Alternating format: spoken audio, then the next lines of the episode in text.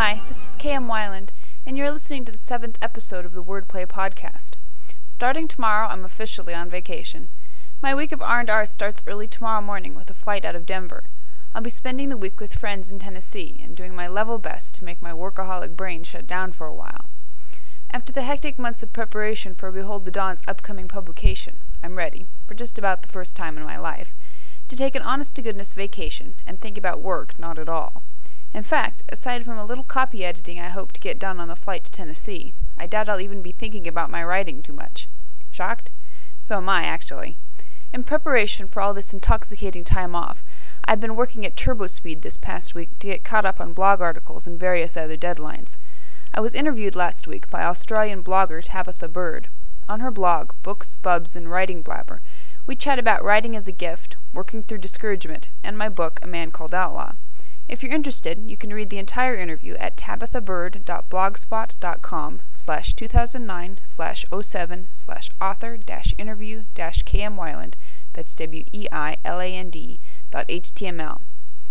In other news, the prize drawing for the Warhorse bumper sticker remains open until Tuesday, July 21st at 6 o'clock p.m. Mountain Standard Time.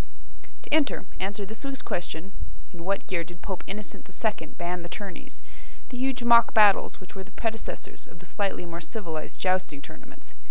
You can submit your response using the form at the bottom of the left-hand column on my blog at wordplay-kmweiland.blogspot.com or email it directly to me at km.weiland at ymail.com. Listeners of this podcast can also get a head start on next week's contest, which features the double prize of a Behold the Dawn keychain and a wordplay pin. To enter, answer the multiple choice question. A destrier, a particular kind of horse was most likely to be used by whom? A. A nobleman. B. A knight. C. A lady. D. A servant.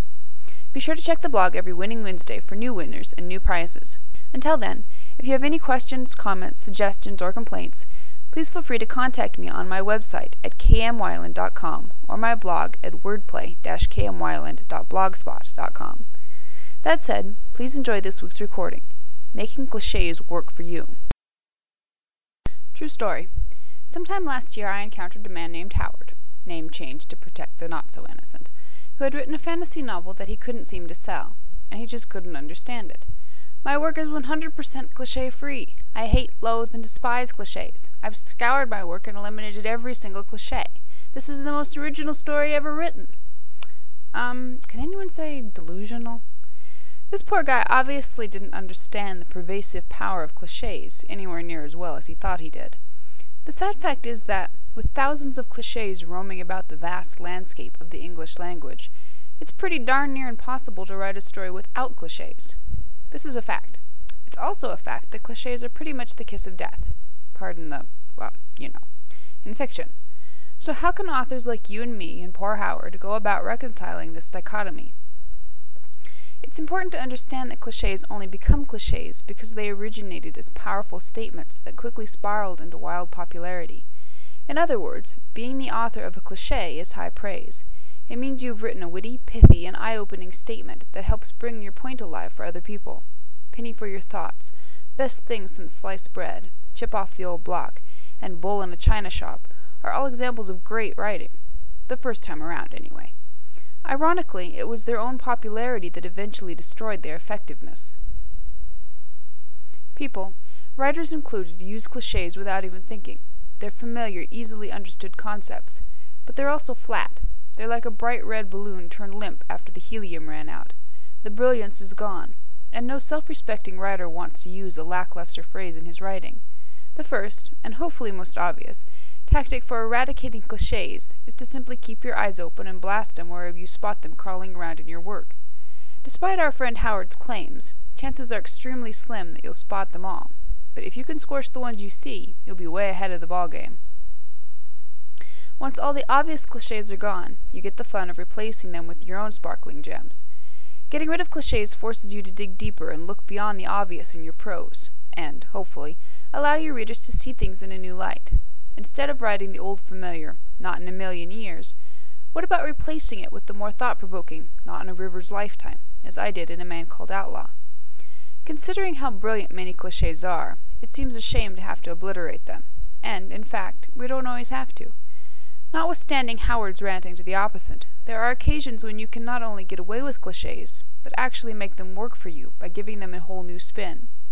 In their foundational book, Self Editing for Fiction Writers, Renni Browne and Dave King write In narration, there may be times when you need to use a familiar pet phrase yes, a cliche to summarize a complicated situation.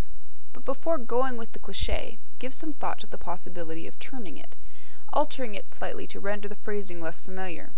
In a celebrated novel we edited, the writer used the phrase, they vanished into thin air, to avoid a lengthy, complicated explanation.